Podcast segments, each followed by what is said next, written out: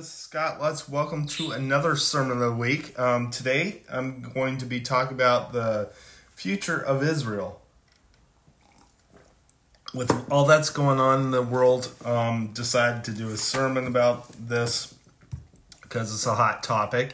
Um, a lot of Christians are probably wondering if this is the battle that will be fought. Um, that will bring in uh, usher in the tribulation and the and the rapture and the end times um, ev- events um, and some are claiming that it is. But we don't know that for sure.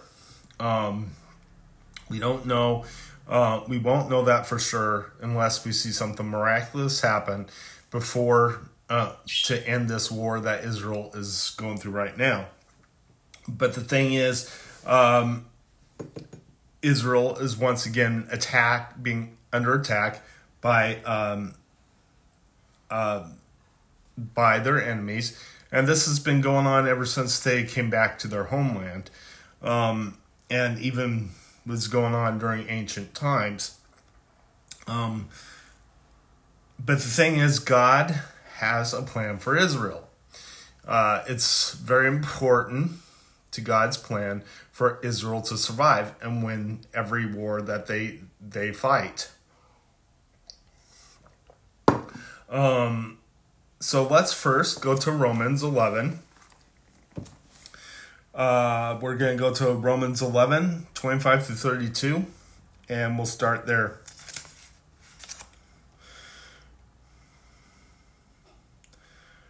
I do not want you to be ignorant of the, this mystery, brothers and sisters, so that you will, may not be conceited. Israel has experienced a hardening in part until the full number of the Gentiles has come in. And in this way, all Israel will be will be saved, as it is written, "The deliverer will come from Zion." He will turn godlessness away from Jacob, and this is my covenant with, with them, and I will take away their sins. As far as the gospel is concerned, they are enemies for you for your sake.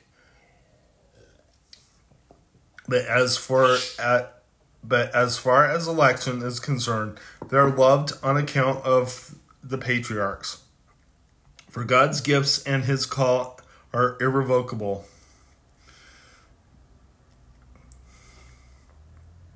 Just as you were at one time disobedient to God, have now received mercy as a result of your of their disobedience. So they too have now become disobedient in order that they too may now, now receive mercy as a result of God's mercy to you. For God has bound everyone over to disobedience so that he may have mercy on them all. All right. Israel's situation with God is only temporary, it's not going to last forever. Israel is an important part of prophecy, and, and if God gives us a message through the prophets in the Bible, the prophets are flawless, okay, if the messages come from God. There will be no mistake, there will be no mistake made or a prophecy interpreted wrong. Since Jesus first left the earth, it has been the, the time of the Gentiles, which is still now. And the time of the Gentiles will continue until the tribulation. God didn't replace the Jews with the church, but He is giving the Gentiles a chance to repent and turn to Jesus so that they too can be saved before the, the day of judgment. Um, right now, the Jews and the Gentiles are in the same are the same, okay? Um, we both need Jesus to be saved. We both need God's grace. Um, no one is automatically saved uh, right now. The Jews are not automatically saved. They need Jesus Christ as their personal savior as well as as the Gentiles do. Um, so keep that in mind that that um, Jews are not automatically saved. They need to come to Jesus as well. Um, so, but uh, when the tribulation begins, the end of the age of the Gentiles will end. And even though Gentiles are, and Jews alike can still be saved during the tribulation, the Jews remnant first will be the new evangelists to share the gospel to the world. So the Jews during the tribulation are going to be um, some of the Jews, not all. Um, some of the Jews will be the new evangelists, the new church, you could say, um, that will tell people about Christ and his saving grace and how to be saved during the tribulation. Okay, so um, let's now go to Revelation 7 1 through 8.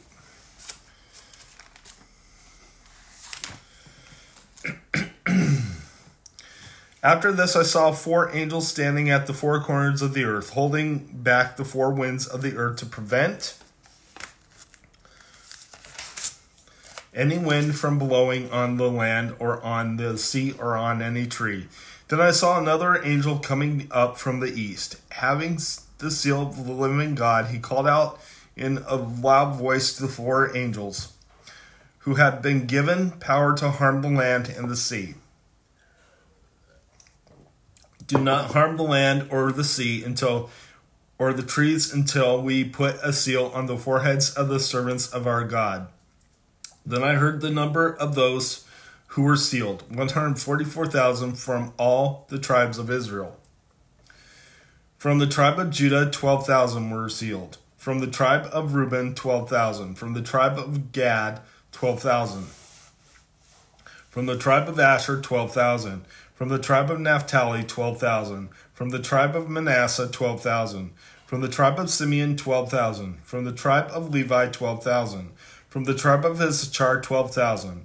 From the tribe of Zebulun, 12,000. From the tribe of Joseph, 12,000. From the tribe of Benjamin, 12,000.